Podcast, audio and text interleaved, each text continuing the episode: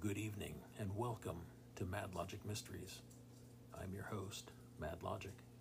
In this episode, not one, not two, but three, count them three stories from Linda in Ohio, a good friend of the show, including a vanishing and possibly time traveling building, some very strange happenings while renovating a new home, and a cemetery that seemingly prepared itself for her random visit.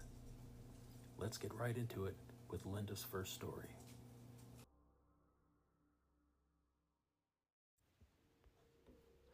My husband Jack and I took a weekend off, left the kids with their grandparents, and we went to southern Ohio where my family is from. We were having genealogy weekend, and we were driving around trying to find my grandparents' house where my dad had been born. This was in a very small, unincorporated town. We drove up and down through all the hilly back country roads, but didn't find the house. However, we loved the old buildings and came across one up on a hill that was just fascinating to look at. It was a big old brick three story building with trees growing up all around it, and you could tell it was abandoned, but not too badly deteriorated yet. It was the type of building that you just knew had seen so much and had so many stories to tell.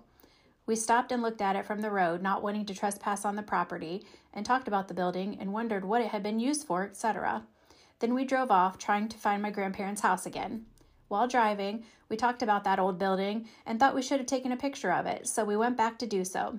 However, no no matter how many back roads we took and knew we were in the right spot, we could not find that building anywhere. It was simply gone. We spent the night in the area and drove back home the next day, taking another trip through the area first, still hoping to find that building with no luck. When we got home and picked up our kids, we mentioned the old brick building to my dad, who asked us to describe it, which both of us did, and my dad seemed excited. He told us it was the old college, but then he got a strange look on his face and told us we couldn't have seen it. We knew what we had seen, so I asked him why he thought that. He said, Because it was torn down 10 years before you were born. As an aside to this story, I looked up this old college and found a picture of it in the county newspaper. It was the same building we had seen on our trip. Now that is very spooky. How can this be explained? Can it be explained? A time slip, overlapping dimensions, or maybe a glitch in the matrix? Now, these types of occurrences may not be as rare as we think. Here's a similar story, and oddly enough, it's also in Ohio. In 2005, I worked in a factory and um, I got to hear a great ghost story, and I wanted to share it with you guys today. Now, the guy who told me this story, his name was Scott Case, and in high school, he uh, went and hung out with uh, one of his friends, spent the night uh, in the New Richmond area, New Richmond, Ohio, and uh, they live right next to a cemetery. So his dad pretty much mowed around the gravestones and things like that. They took care of it. So one night, the uh, guys were out there kind of playing around just outside, and they go up the hill, because the cemetery's on a hill, and um, they look out into the woods, and there's a big open field on the other side of those woods. And they see a light there, like, wow, I wonder what that is, and they'd never seen it before. So they walked across this field, and there were some people out there. They had a fire going, and they're just, hey, come on over you know, so they came over and said, oh, hey, how's it going? And they hung out with these guys all night. They really liked them, liked them so much they wanted to come back again the next day. They went home that night and thinking, wow, those people are really cool. I can't believe I didn't know those people were there. Well, morning comes and these guys have slept just about till noon. And they go out and they're going to go and see these guys again. Well, they go out to the spot in the field where they had talked with the people and hung out with them the night before, and nothing's there. The house that was there, all that's left is what's left of a foundation.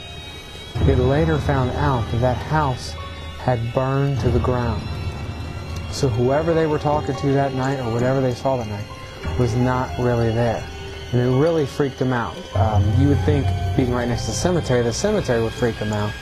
But it was actually this house that disappeared and the people that disappeared with it.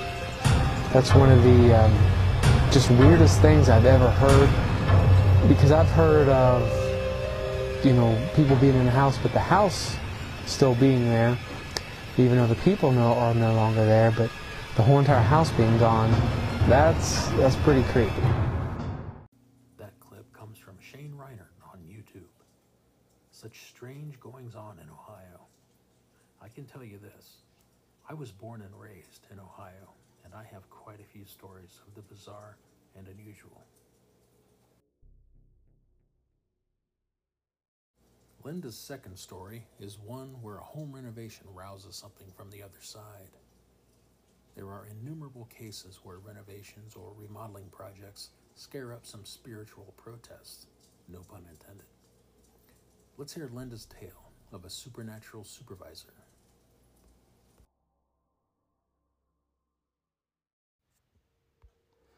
We bought an old house in town that was repossessed. It was a mess and had been changed into three apartments. The builder did a horrible job on it. Even I knew that things weren't done right. But we still had our other house and couldn't sell it, so we went ahead with this house and decided to work on it as we could. We ended up renting our other house in the country to help with the payments on both of them. The house in town was faded, peeling white paint with black trim. It was built in 1871 by a dentist who had his office there, and he lived there with his family as well. It originally had 12 rooms, but when they made apartments in it, they just put walls wherever they felt like it and ended up with 15 rooms. It was creepy looking and had a neighborhood reputation of being haunted. That didn't bother us, so we set out to redo it. My husband Jack would go to work in the morning, and the kids and I would tear down a wall by the time he got back home. They thought it was a lot of fun, and I had help, so it worked. This house had been rented to a blended family with 12 kids between them. They did not pay their rent and did not pay their bills or clean up anything. When we took possession in 1986, there were pop cans sitting in the house that had frozen and burst, and the pop was all over the ceiling. Did you ever mop a ceiling, especially one that was at least nine feet high? We cleaned out two dumpsters of junk, old food, whatever you can think of, it was in that house. It had one of those huge coal furnaces converted to natural gas and took up most of the furnace room in the basement. It turned out to be a neat house and our favorite one we've lived in to date. But we sold it after 12 years so we could move to the country and have our horses, which we don't regret. It would have been perfect if we could have moved that house out here, but that was not practical, so we had every room done except for the one by the time we moved. Anyway, I was at the big house one evening hanging curtains in the living room, Jack had gone back to the other house with the kids and dogs when I felt someone watching me. I turned around but saw no one. Went back to hanging the curtains but still could not kick the feeling that some someone or something was watching me. So I turned back around and said, "Whoever you are, I know you're watching me and it doesn't bother me. I'm not afraid of you, and as long as you behave, you are welcome to stay here." We are going to fix up this house and make it nice again. So if you want to hang around and see what we do, that's okay. The feeling of being watched went away, and I finished the curtains, then went back to the other house for the night. We had an old motorhome that we drove to the house. Jack was on midnights, so he slept in the motorhome while I cleaned and worked in the house. We used it for the bathroom and to have water until we got heat and water turned back on. Plus, it was a nice place to go and sit down and eat a bite while taking a break. We would pick up the kids from school and then go back to our house for the night and start all over again the next morning. We knew we were not alone in that house as every time we would remodel some part of it, we would have watchers. Yes, there were more than one of them around at the same time. We knew there was a man and either a young child or a baby, but there were others too. There was one place in the basement that made both of us a bit on edge, but nothing ever happened when we were there. One morning, our son told his sister he heard crying during the night. She insisted it wasn't her, but she heard it and thought it was him crying. We just told them it must have been the wind or the old furnace wheezing when it came on or went off. We eventually found out that the owners who lived in the house during the 1950s were the ones who remodeled it and did such a bad job. They are the ones who turned it into three apartments, as their daughter moved back in with them and they rented the tiny apartment to a man they knew.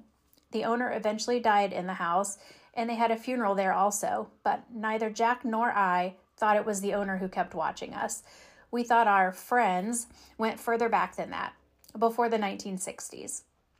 One day I was working in a room upstairs, and our son came running down the hallway saying, Dad's home. Jack was back on days by then, working till 3 p.m. I looked at my watch, and it was only just a bit past noon. I asked our son why he thought his dad was home, and he said, Because the man told me. In talking more to him, apparently a man dressed in old fashioned clothes appeared to him in his room and told him that his dad was home. That's the one and only time one had appeared to any of us. I explained that dad had to work till 3 p.m. and that maybe what he saw was a shadow or something from the sun coming in the window, etc. He was adamant that a man, a man had appeared and told him that dad was home. We took all of the apartments out and made the rooms back as much as we could tell where the originals were. We also changed the open stairway back to the way it was originally in a U shape, and it turned out beautifully. When we were working on both baths at the same time, we were putting up those hanging lights on a chain over the bath sink in our bath, so I was holding them up to where they went, and Jack had to go into the other half of the room for some tools. I was standing there waiting for him to come back, but he took forever. All of a sudden, I saw a white streak come through the wall into the shower and disappear into the clothes chute or the attic wall. Finally, Jack came back with the tools, and I didn't know if I should say something about the white streak or not.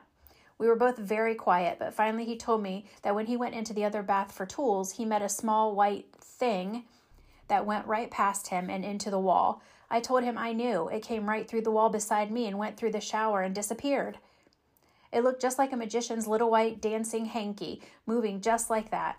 But again, we were changing the house and it wanted to see what we were doing. When we decided to put that house up for sale, I was in the kitchen talking to Jack on the phone during his lunch break, and I heard dishes in the cupboards and in the dining room rattling. We were talking about selling the house and the real estate and all of it. I had a 25 foot cord on the wall phone, so I decided to walk into the dining room, and while no dishes were moving, there were certainly a lot of somebody's rattling a lot of them. We had to put four we had put floor to ceiling cabinets with glass doors in the dining room for the good dishes and things. I told Jack what it was, then told him I had to go, and he hung up. When back in the dining room, went back in the dining room and said, I know you were upset that we might be selling the old house and moving. And I know this is your home, but we want to have our horses in the country with us. You are all welcome to come to whatever house we move to and stay there if you want. The rattling stopped very suddenly, and none of us heard or saw anything more ever again. I don't know if they stayed with the house, if they left, if the new owners heard or saw anything, but they lived there for another 10 to 12 years. The house is still there in great condition, so I have no idea what happened. Actually, when we moved to our current house, the kids had gone out on their own, and I sort of missed our extra friends for a while. It was really quiet here. Wow, think you're very lucky that your invitation for your watchers to accompany you and Jack to any future houses didn't backfire horribly. Inviting anything into your home, be they ghosts, vampires, or black eyed kids, is often a recipe for disaster. I'm very glad, as I'm sure you and Jack both are, that misfortune skipped over you both. It does sound like they were fond of you both, as the most physical manifestation, the shaking, only happened as you were discussing selling the house. This is a perfect example of that tried and true equation that haunted house plus remodeling equals increased paranormal activity.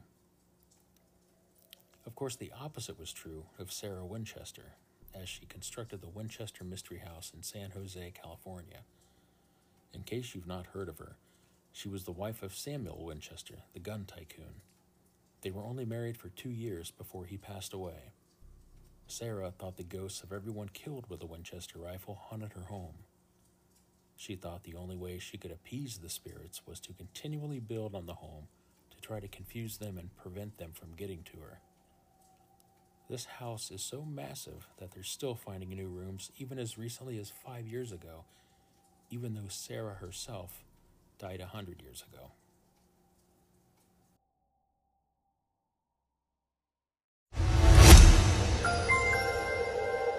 One of the strangest houses in the world just got a little more mysterious. A team tasked with preserving the Winchester Mystery House in San Jose, California, recently found a room that no one had known about until now. It's an attic space that was apparently boarded up after the home's owner, Sarah Winchester, died in 1922. Inside the room dubbed Sarah's attic, workers found things like an old pump organ, a Victorian couch, a sewing machine, and paintings. The Winchester Mystery House has attracted visitors for decades due to its odd history and layout. Including this recently discovered attic space, the home has 161 rooms, 10,000 windows, 2,000 doors, 47 fireplaces, and 9 kitchens.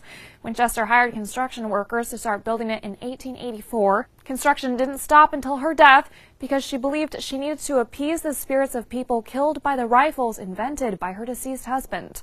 For Newsbeat Social, I'm Cambry Caldwell. That clip comes from Spooky Gal's Corner on YouTube. What do you listeners think? I feel like I've read articles that sort of hinted to the fact that Sarah Winchester might not have been all there mentally. Personally, I would love to take a tour of the place one day. How about you guys? Would you ever venture into the Winchester Mystery House? Here we are, all ready to Linda's third story. In this story, there is a very strange cemetery that seemingly prepared itself for the random visit of Linda and her husband Jack. This is again something from Ohio. Take it away, Linda.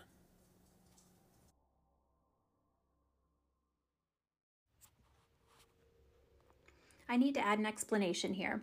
In southern Ohio, where my family is from, it's a very rural area and there are many small family cemeteries scattered throughout the county. The people in that area long ago believed that cemeteries should be at the top of a hill with a cedar tree on it, as that was the closest way to get to God in heaven.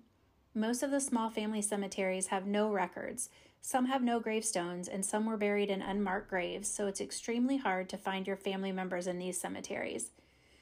There were no access roads, and if there ever were, they were more like a path up the side of the hill. No vehicles could make it to the top. Many of the caskets had to be pulled on logs or wagons by horses up the paths to cemeteries for burial. Most are not even maintained anymore. My husband, our kids, and I took a trip several years ago to this area to try and find family history information. We knew the name of the cemetery we wanted to visit to try and find my great grandfather's grave, but we could not find the cemetery we had to ask a member of the Historical Society there to help us, which she did.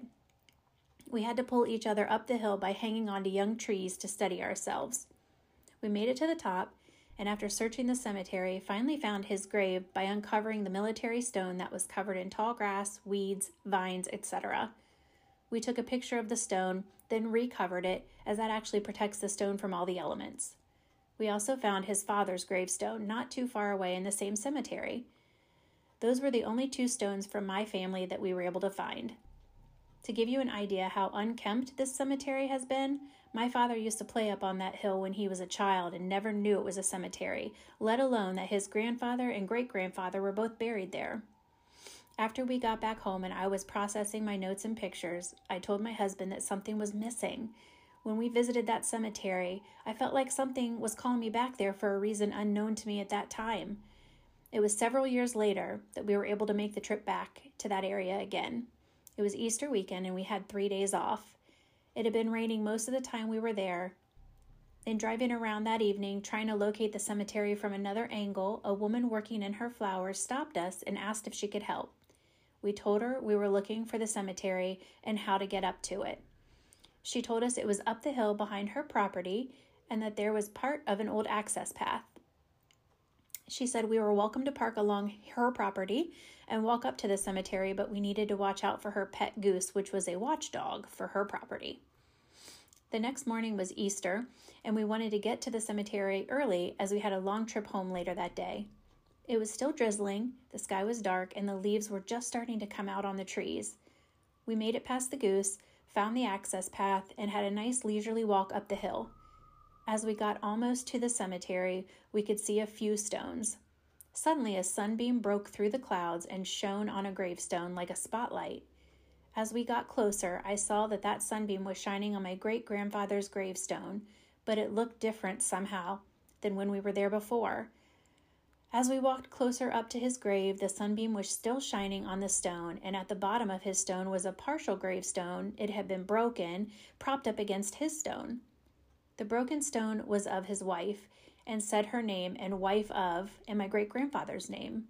But when we looked closer, there was still fresh, wet mud on her partial stone. Someone had been up there either the night before or that morning, dug it up, and put it with her husband's. No one knew we were in town or that we were going to that cemetery except the woman we talked to the evening before, and we never told her our names or who we were looking for in that cemetery. But when we had been there several years before, my great grandmother's stone was not there. We also had a tile probe with us, and using that, found a buried stone on the other side of my great grandfather's grave that had the same name on it as my great grandfather but different dates. It turned out to be his son, and his stone had fallen and become buried over time. As soon as we found all these stones, that feeling that something still needed to be answered in that cemetery left me, and I have never felt that way again about the cemetery. How did someone know we were coming to that cemetery that morning? How did they know who we were looking for? Do they even know that we found the partial stone as well as the others, and that I'm so grateful for their help?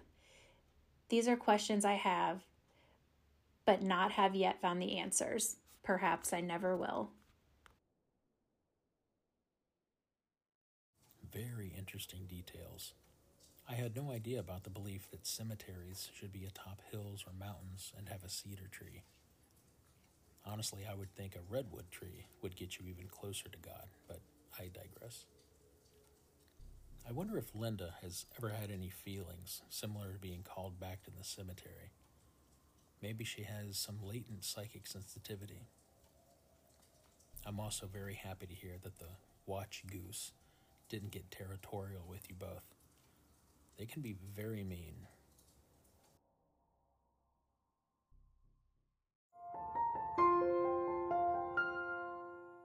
I did at one time live right on a cemetery.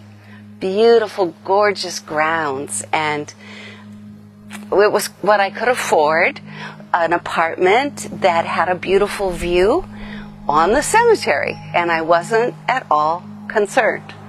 But I will share that sometimes my home felt like a thoroughfare. And we did have more illness, more ruckus, and some spiritual chaos that went through our home at the time. And when I did try to move, I also experienced the energy of that home making it very difficult uh, to move. So I had a lot of problems with the moving, with the securing of a new place.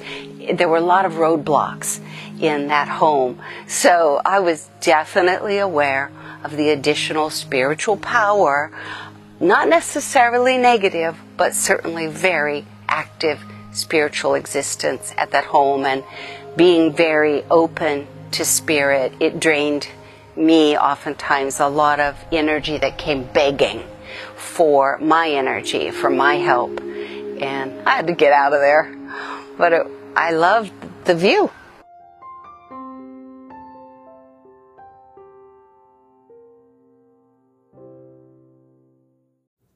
That clip is from Shauna Allard on YouTube. Do any of you live near cemeteries or funeral homes or anything in that same vein? If so, have you experienced any odd happenings?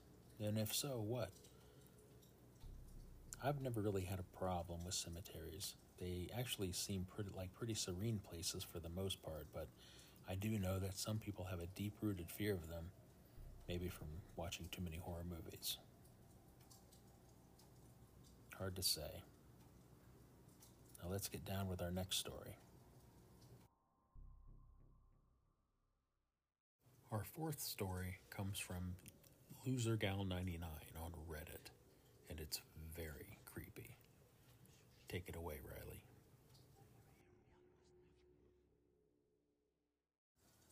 Our next story comes from Reddit from user LoserGal99, aka Riley. She says, This isn't my story, but my family's story. When my mom was young, her dad was an alcoholic. So when he started showing up at home acting aloof, no one questioned it. They just thought he got back from the bar, so they didn't mess with him. He would sit, just acting weird and quiet. Usually, this was happening for a while. That is, until one day, my grandma was gathering firewood, and he happened to be standing in front of her, and she realized he was a foot shorter than my grandpa. I wish I knew the rest of the story, but my mom and uncle don't remember probably because they were young. My grandma isn't all there for me to ask, and my grandpa died when I was young.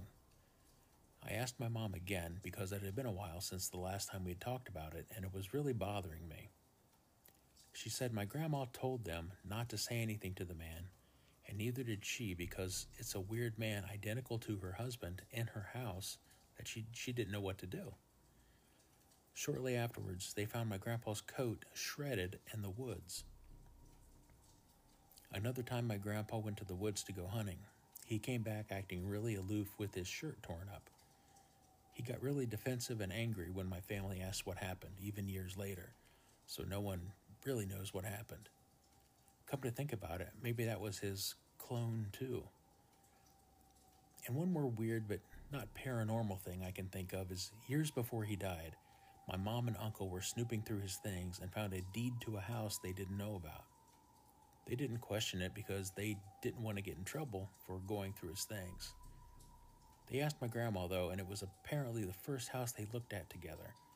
To this day, we don't know why he had another house, no one, including his wife, knew about. Grandpa used to play poker with this guy. One night, that guy came to play poker with bandages on his hands. My grandma asked what happened to his hands, and he said he cut them while chopping food. She was like, Both of them? Well, come to find out, they later saw him on America's Most Wanted. He killed people over his gambling debts the night he played with my grandpa and lost to him, too. Not anything paranormal, more like a WTF story. The man's name was Raymond Penn.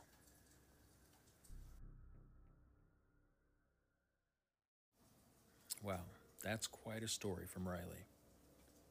There is surprisingly little online regarding Raymond Penn, but it does seem that he stood trial for double homicide.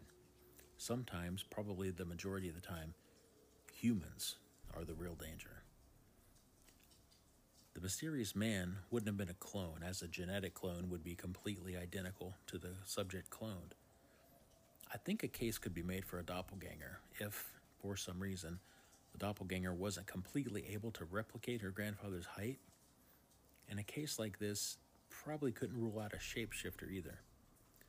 Doppelganger, if you're unfamiliar, is the German word for a ghostly double of a living person, or more commonly, simply a word for someone looking exactly like someone else, i.e., an impostor or double. It is often said that one who sees their doppelganger will die soon in some cases because they kill you themselves and take your place. I would be very interested in knowing the time frame of the doppelganger's appearance and her grandfather's death. Traditionally, doppelgangers have strange, supernatural origins. A mirror universe, cloning, alien intervention, and magic are all potentially possible sources of a doppelganger.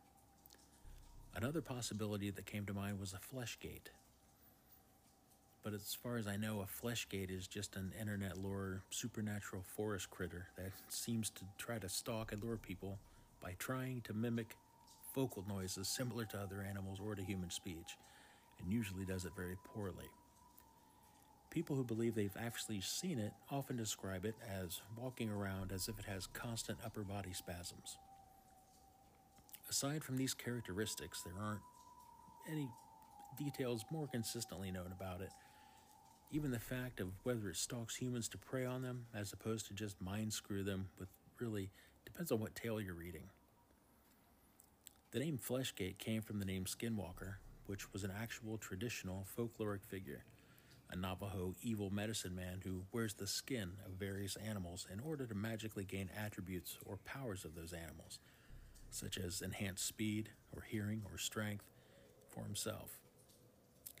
The term has been very appropriated on the internet, though, first for werewolves and then most recently for these critters, until somebody decided that probably wasn't a good thing to do, so they came up with the term fleshgait by using synonyms for skin and walk.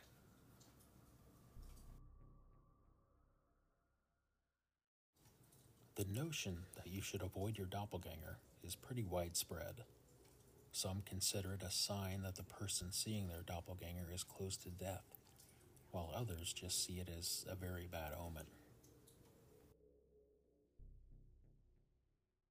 If you see your doppelganger, run for your life. A doppelganger is a person that is an identical duplicate of you, down to the way you walk, act, speak, and dress. It's a common belief that everyone has a twin somewhere in the world, and chances are you've even shared a photo of yourself with your famous twin on social media. But what happens if you run into your doppelganger? A meetup with your twin may seem like fun, but there are some dark implications to actually seeing your double. It's an interaction with your ghostly double, which could indicate some terrible things or be thought of as a sign of tragedy. There are innumerable myths and legends from the past, as well as even more recent accounts that confirm this. Some have even claimed to have seen identical twins in certain well-known doppelganger sightings just before passing away. But let's say all of this isn't real, and even a doppelganger doesn't directly mean death. They are typically just regarded as a terrible omen. They allegedly make an evil endeavor to give you bad advice purposefully and instill wrong notions in the victim's head.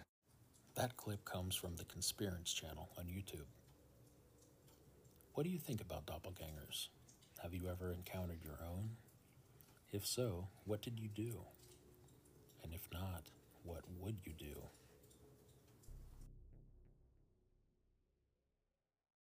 And that unfortunately brings us to the end of this episode. Will your story be part of our next episode? You won't know if you don't submit it. The preferred submission method is you recording your story via video or audio recording and then emailing it to us as an attachment. This method is preferable from a sound quality and time limit standpoint. You can send audio, video, or just plain text. You can also call us at 754 666 2566 and leave your story as a voicemail. Each voicemail is limited to five minutes, so if you run out of time, just call back and continue until you've told your entire story. Our email address is madlogicmysteries at gmail.com. You can also post your story to one of our social media accounts, and please follow us on these platforms. All of these are Mad Logic Mysteries except Twitter, Reddit, YouTube, Facebook, Instagram, Patreon. Those are all Mad Logic Mysteries. Twitter is Mad Logic Mystery, and that one's singular. That's the only difference. You can also leave a message telling your story via Anchor at anchor.fm slash madlogicmysteries slash message. By submitting your story, you agree that we can use the content in upcoming episodes. As always, you must be 18 or older to submit. But going back to Patreon for a moment, that is still in the planning stages, and that's where I ask you listeners for help. What would you want to see included in Patreon benefits, support levels, etc.? Please call or email with those suggestions.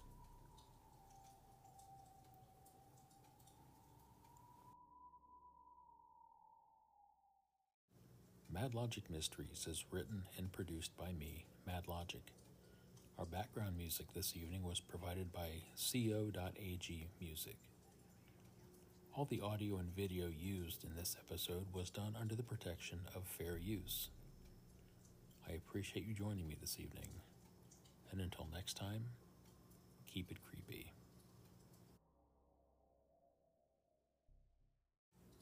Hello. If you stuck around this long, you deserve a little something extra. Please enjoy this bonus story from Omastorm on Reddit. Okay, this feels a little odd for me to add, though I thought it might be worth it. A few years ago, my grandpa had passed away. He wasn't a very big believer in ghosts or anything regarding the paranormal until he was in his older years. Well, I end up inheriting his 86 T Bird. Here comes the strange part lots of history with the car between myself and my grandpa. Anyway, a few months after he passed away, I'm driving the car to work, listening to music and just processing the fact that he's truly gone. The car is all I have left, or so I thought. I drive towards one of my work sites, and out of nowhere, I get a blast of the cologne he always wore. It was his favorite cologne to use whenever we were going out anywhere. I pull up to my work site and park the car. I can smell the cologne so strongly in the passenger seat, and I'm staring at it like there's no cologne in here, but why does it smell like Grandpa's? It takes me a solid two minutes to figure out that his spirit was in the car with me. His spirit had taken a ride with me to work that entire day. The cologne scent didn't dissipate one bit. It was honestly reassuring to me that he was still there in a way. So, yeah, interesting encounter for me because of the fact that when he was alive, not a strong believer in the afterlife, well, he proved himself wrong because he still hangs around me when something's wrong.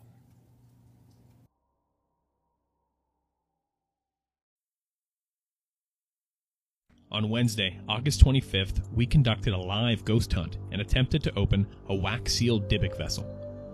As we were deciding whether or not to open the supposedly haunted bottle, we uncovered the answer to a question that has plagued paranormal investigators for generations Do ghosts fart? Listen closely, as you will hear audible proof of afterlife flatulence without prejudice.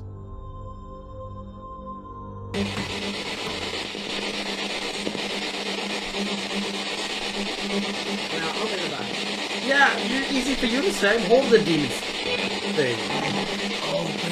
What's that? It sounded like someone farted in the spirit box. Did you hear that? It was a. Did somebody farted or barked? One of the two.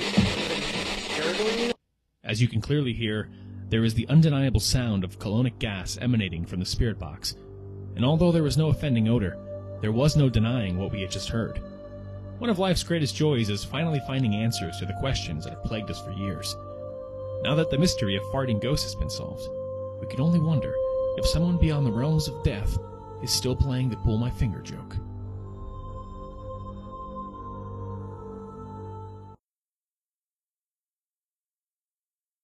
That clip comes from Paranormal Family on YouTube. I'll leave you to ponder one of mankind's oldest mysteries. Do ghosts fart? Sure, they've passed away, but are they also passing gas? They can blame a barking spider or claim someone stepped on a duck, but we do know that they who denied it supplied it. Until next time. And be sure to submit your story to us for inclusion in a future episode. The preferred method of submission is recording your story via video or audio recording on your phone and then emailing it to us as an attachment. This method is preferable from a sound quality and time limit standpoint. You can send audio, video, or just plain text. You can also call us at 754 666 2566 and leave your story as a voicemail. Each voicemail is limited to five minutes, so if you run out of time, just call back and continue until you've told your entire story. Our email address is madlogicmysteries at gmail.com. By submitting your story, you agree that we can use the content in upcoming episodes. As always, you must be 18 or older to submit. You can also post your story to one of our social media accounts, and please also follow us on these platforms Reddit, Madlogic Mysteries, YouTube, Madlogic Mysteries, Facebook, Mad Logic Mysteries, Instagram, Mad Logic Mysteries, Patreon, Mad Logic Mysteries, and Twitter is the only one that differs. It is Mad Logic Mystery, singular. Thank you very much, and uh, our next episode is going to have some war stories from a guy named Brad. So if you have any military type stories or anything like that, law enforcement, please submit those immediately, and we'll look at those and possibly include others in the next episode. Thanks very much, and you guys have a good evening. Keep it creepy.